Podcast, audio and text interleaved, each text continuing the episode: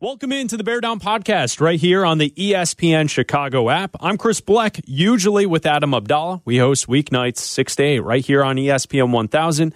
And we also host the Bear Down podcast right here on the ESPN Chicago app on Tuesdays and Thursdays.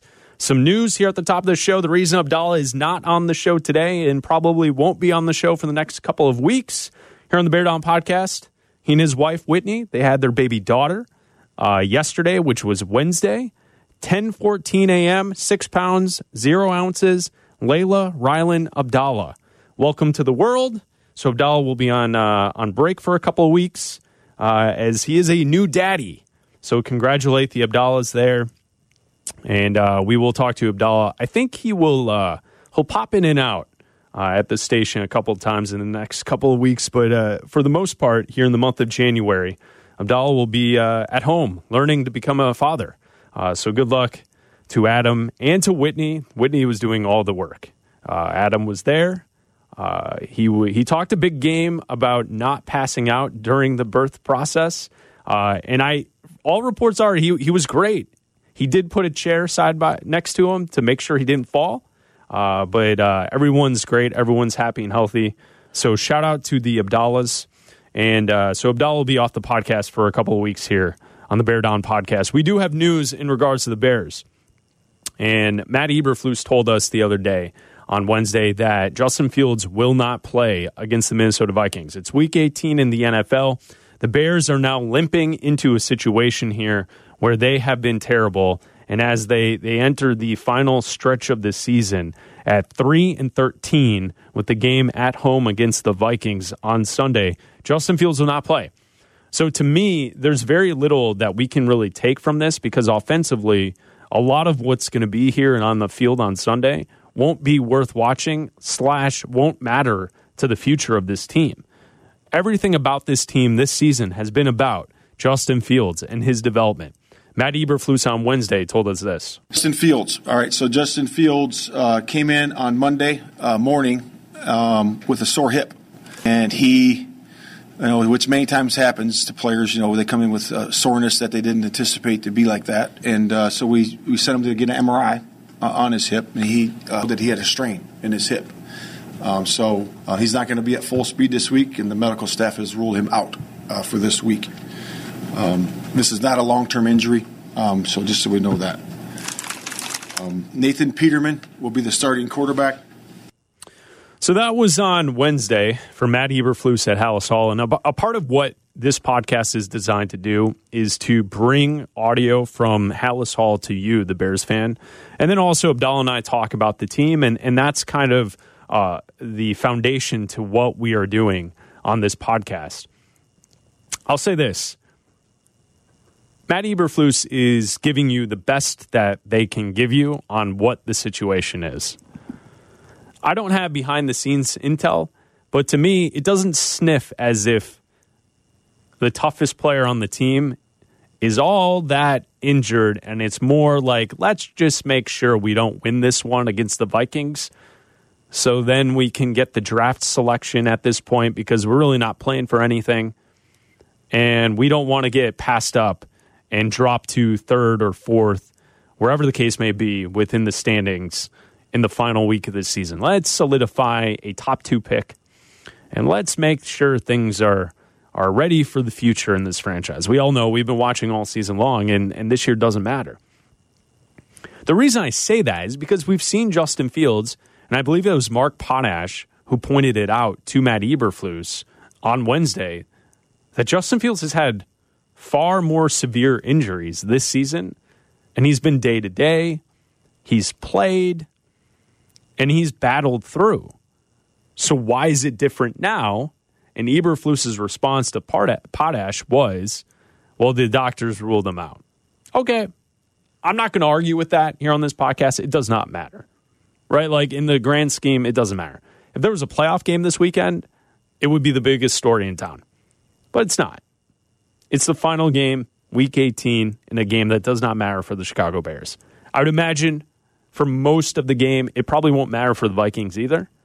I doubt they'll play their starters for four four quarters, and that's why here on on the Thursday edition of the Bear Down podcast, we usually preview the weekend's games, but this game does not matter for the Bears. So a, a larger picture to kind of paint though with Justin Fields. Now that his season is over, he played in 15 games. His completion percentage was 60.4. He threw for 2,200 yards, 17 touchdowns, 11 interceptions, quarterback rating of 85.2. He was sacked 55 times. He also ran the football a ton this season. Obviously, it's been documented. He has a chance, or he had a chance, I should say, to break the single season rushing record for a quarterback. He won't do it, but he had a hell of a year. He had 160 attempts on the ground. He ran for 1,143 yards. He ran for eight touchdowns. He also had nine fumbles. So, kind of put that in the back of your mind as well when you're trying to figure out things for Justin Fields to improve upon for the next season. So, when you look and you you close this chapter in the career of Justin Fields, I have a couple of main takeaways. Number one, we saw improvement. From year one to year two, he absolutely improved. With what's around him, he absolutely made the best of what he had to work with. And I think that's what's important here. Has he shown us what Trevor Lawrence has been able to do with Jacksonville? No. But I feel as if they're in a far better situation to allow their quarterback to succeed in year two. Justin Fields, for the most part, to me, has been working with nothing, especially in like the last eight weeks of the season. In some of those games, we saw his most impactful steps forward as far as improvement goes. Does he have a lot of work in ahead of him? Absolutely. I think there there are a couple plays that stick out to me.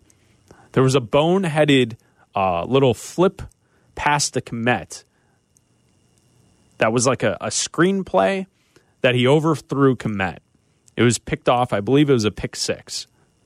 And then after the game, Fields said, That will never happen again in my career.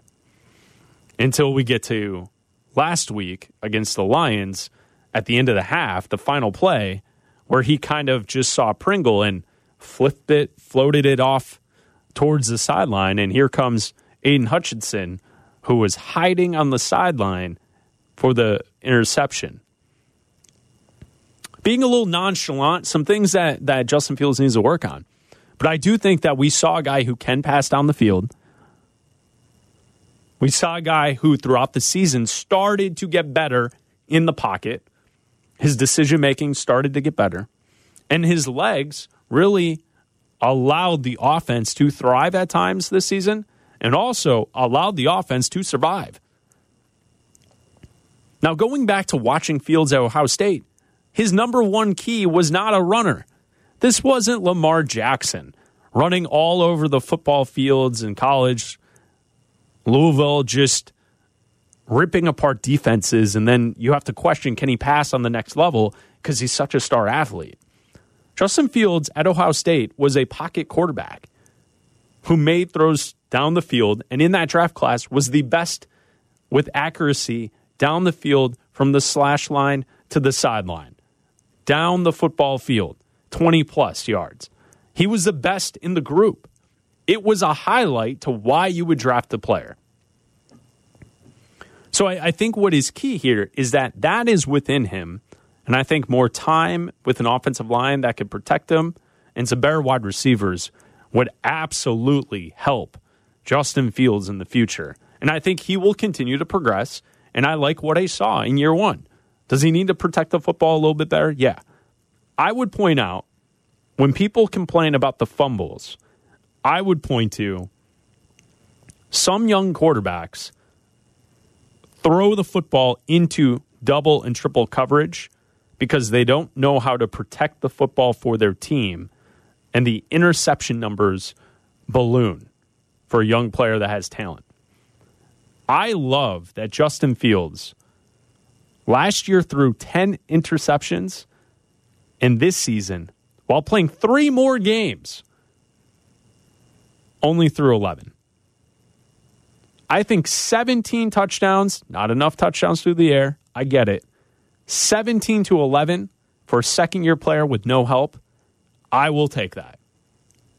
I think it is very beneficial that that is the number. It wasn't something that was closer to like 15 and 15. I think that would be more concerning. I think going from 10 interceptions last year to 11 this year, still high, but to me, it didn't balloon with the more attempts and it didn't balloon with more games.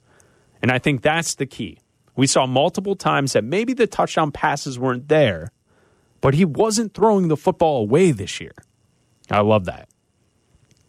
Luke Getsy on Thursday talked about Justin Fields and, and talked about the season basically being, being over for the quarterback and for the offense, the improvement of the offense to this point. Here's Luke Getsy. Is it uh, on evaluating Fields as a passer, and you look at the game like the Lions, it make it difficult based on the way the, the, the game went and the way things went. Yeah, no, just like any other game. Um, you know, first three drives were pretty good drives. Um, after that, I didn't think he played very well. Um, in the past game, you know, we, you know, there was a we finished that first half. You know, he threw a great ball to Cole. We did we lost the completion. Uh, we lost the protection on the very next play, or else you know he, he put his eyes in the right place and looked, and he was about to rip it to BP, who was open. Uh, we just were able to miss it. The protection kind of got to him, and it was kind of like after that, um, we didn't really execute really well as a, as, a, as an entire unit. It wasn't just him, I shouldn't say, but uh, and so that was a little bit disappointing. Um, but you know, take the fumble that he had or the strip the strip fumble. You know, those those types of plays, like we got to, you know, he snaps the ball. They're in one coverage catches the ball, they, they rotate to a different coverage. He's got to then play the play you know, with better instincts. So there's things that we there's a ton of things that we got to grow from uh, those those types of opportunities, and so that game gets evaluated just like every other game. Again, I've, we're not going to make excuses about the way protection is or the way routes were. We, we, we all have a job to do, and everybody will be evaluated for that. So that's Luke Getsy on Thursday. Have you seen growth in Justin Fields' progression as far as a passer goes? Have you seen the growth this season in Justin Fields? I just joked about it before. I just said, you know, just, just take his press conferences at the beginning of the year to his press conferences at the end of the year, right? He's sitting there telling you about every single play. I mean, he told you we had a trick play. I'm like, come on, dude, you can't do that. You can't go out in the public and say a trick. And so, no, just that that that uh, becoming a pro, the leadership, the you know, you guys talked about, you know, I think you got challenged last week with you know how, how did, what happened with Chase on the on the sideline, and he handled that. Like that's him becoming the leader of the football team and. Um, being a great pro and consistent every day, I think that's the most important thing. And then all the other stuff, those guys see every day on the practice field. They see him getting better every day. So um, the results of it, the statistics that everyone's looking for, those will come, and we know that. Um, but like again, like I said, the most important thing is that we continue to see growth. And Getsy continuing on about Fields improving his instincts while in there as the quarterback for the Chicago Bears. Yeah, I think it's uh, you know you you you take it from the classroom, you take it to the practice field, and then you apply it in the games, and and so as long as you're you, you, he's he's proven that he can he knows what to do. Um, he's proven in practice that he can apply. And then as you get to the real game experience, you talk about the real speed and the, the coverage is changing or the or pressure that's that, that's happening or whatever something that changes and then being able to in a split second apply it appropriately yes that is that is that's definitely experience that uh, that he didn't have and he got a lot of this year and so hopefully we continue to grow on that and I think uh, Luke Getsy's right there and I, I think we've seen a lot of you know, growth as far as the quarterback becoming the leader of the team this season. I think we hoped we would see it at the start. I don't know if it was guaranteed that he was 100% the leader of the team when we go back to September. As the season went along, and we saw the brilliance from a young player using his legs to get the offense going and then some of the plays that he made with his arm, it, it felt like the team realized that this guy is the dude. He's a real guy. He, he could be a star in the league. And we just need to go along with the ride and we need to find a way to assist him. That's the way it felt. As someone watching, covering, enjoying this team, it felt like we hoped that he could be the guy. And then like by the midway point, it was like, oh yeah, he's definitely the guy. And like that that Patriots game, seemed to signify a step forward. The Dallas game, even though the, the like here here's why this season I think is so interesting. He played well, and I would argue he was the best player in the game against Minnesota when they lost on October the 9th.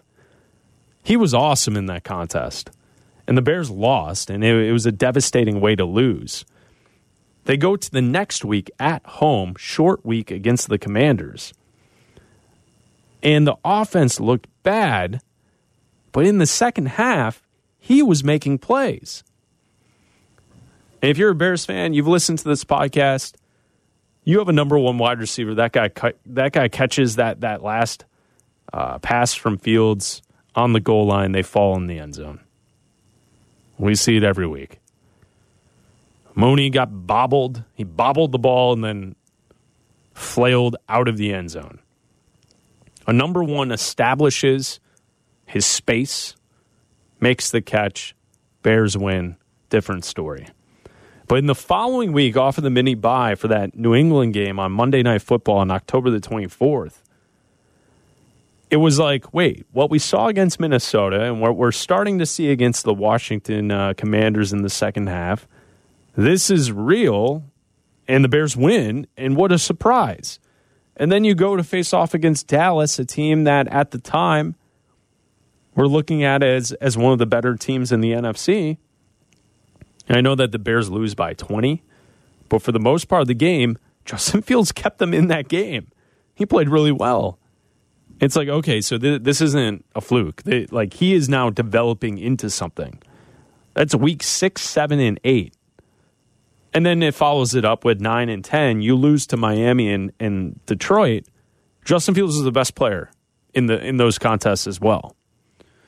And I, I think that's where we could look at the stats at the end of the day and question different things uh, and, and comparing him to other quarterbacks like Trevor Lawrence. But there were a handful of games this season played where Justin Fields was the best player in those games. And I think that is definitely a growing point. And some of the instincts that go along with being the best player on a team is definitely what we saw from Fields here in year two.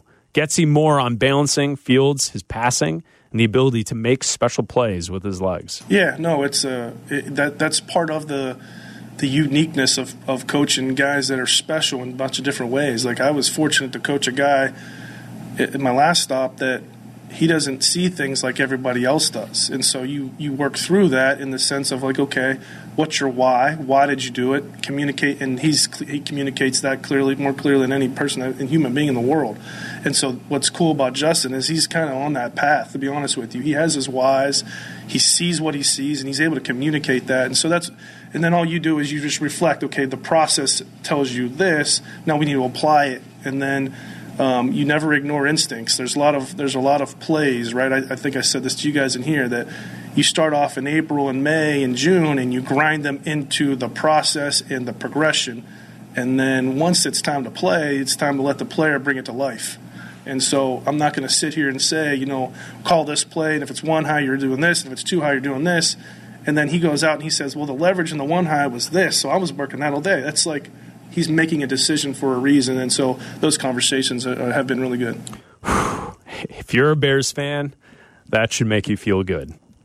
Luke Getsy talking about Justin Fields, his development, and what Getsy dealt with with Aaron Rodgers in Green Bay, and the comparison to a young player picking up on the things that one of the all-time greats in NFL history picked up on, talked about, and, and played the game of football with.